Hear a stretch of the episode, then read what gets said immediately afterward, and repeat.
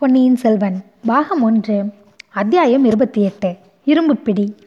திடீரென்று பொங்கிய புதுவெள்ளம் போன்ற ஆச்சரியத்தின் வேகம் சிறிது குறைந்ததும் புலவர் தலைவரான நல்லன் சாத்தனார் பிரபு அப்படியானால் இந்த பாடலை இயற்றிய கவி என்று தயங்கினார். உங்கள் முன்னால் கால்களின் சுவாதீனத்தை இழந்து நோய்ப்படுக்கையில் படுத்திருக்கும் புவி சக்கரவர்த்தி தான் என்றார் சுந்தர சோழர். புலவர்களிடையே பலவித வியப்பொலிகளும் ஆகாக்காரமும் இருந்தன.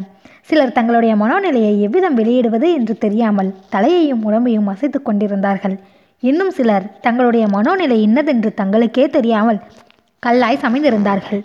சுந்தர சோழர் கூறினார் புலவர் பெருமக்களே ஒரு சமயம் பழையாறையில் புலவர்களும் கவிஞர்களும் என்னை பார்க்க வந்தார்கள்.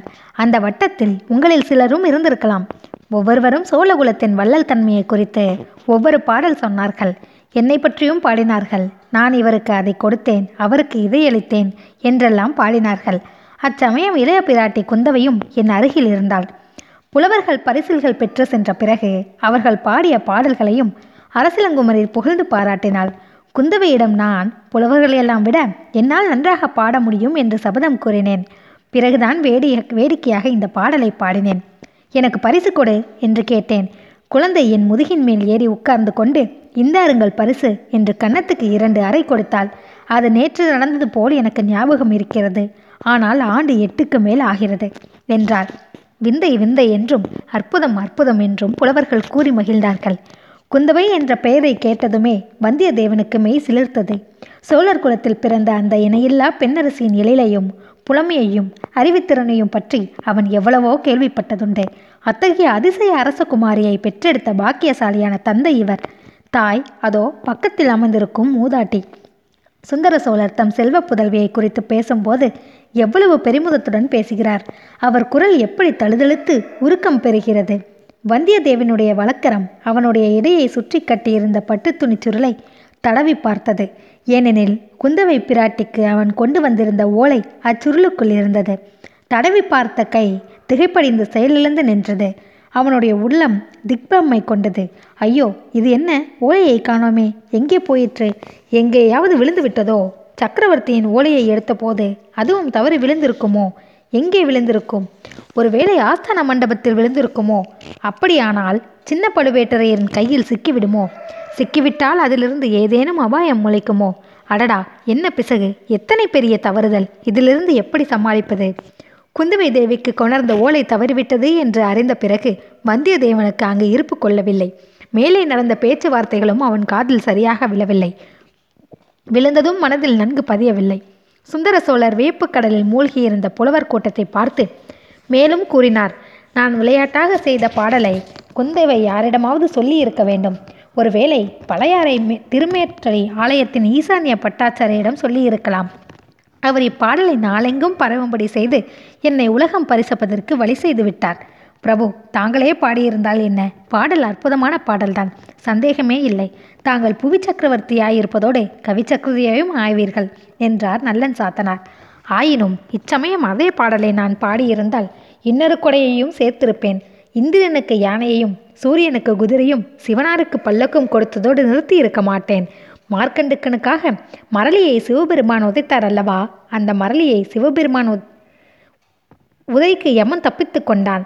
ஆனால் அவனுடைய எருமைக்கடா வாகனம் சிவபெருமான் கோபத்தை தாங்காமல் அங்கே ஏழு விழுந்து செத்துவிட்டது.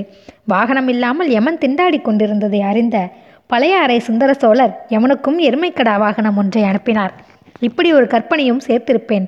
அந்த எருமைக்கடாவின் பேரில் ஏறிக்கொண்டுதான் யமன் இப்போது ஜாம் ஜாம் என்று என்னை தேடி வந்து கொண்டிருக்கிறான். நமது தஞ்சை கோட்டை தளபதி சின்ன பழுவேட்டரையால் கூட யமதர்மராஜனையும் அவனுடைய எருமைக்கடா வாகனத்தையும் தடுத்து நிறுத்திவிட முடியாதல்லவா?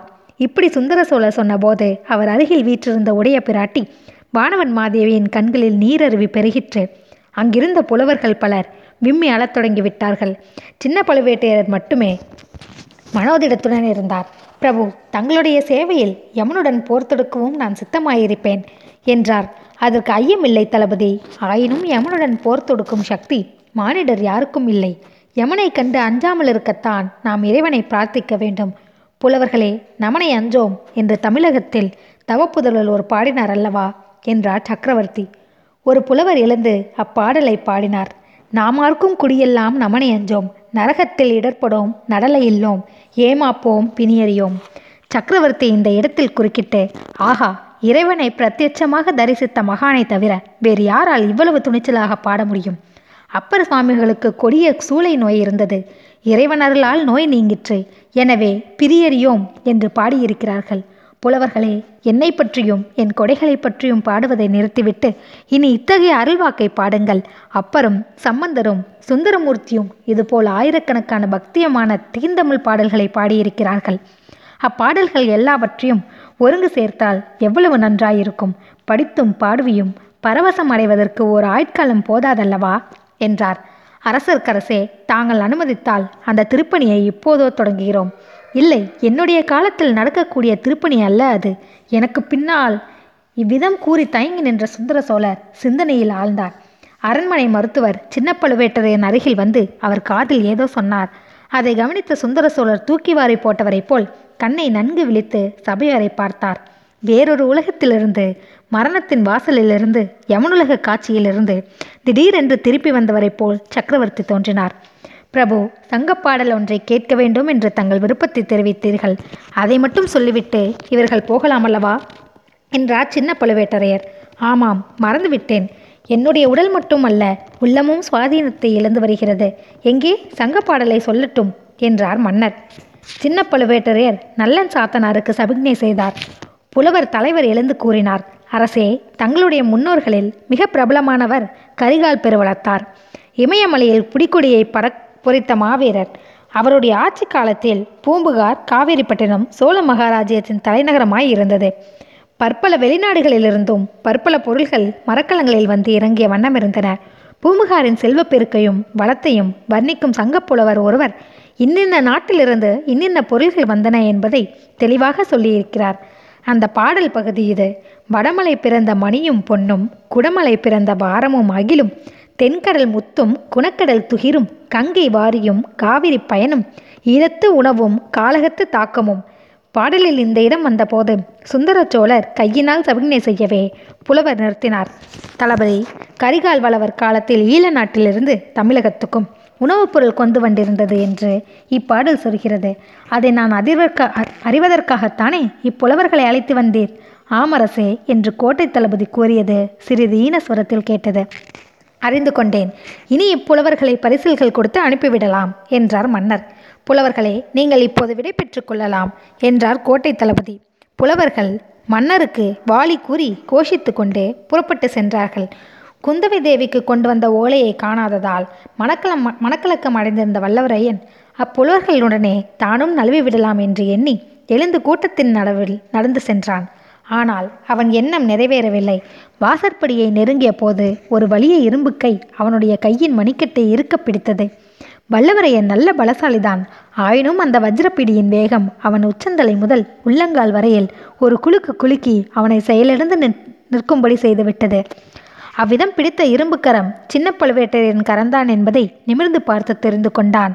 புலவர்கள் தரிசன மண்டபத்திலிருந்து வெளியேறினார்கள்.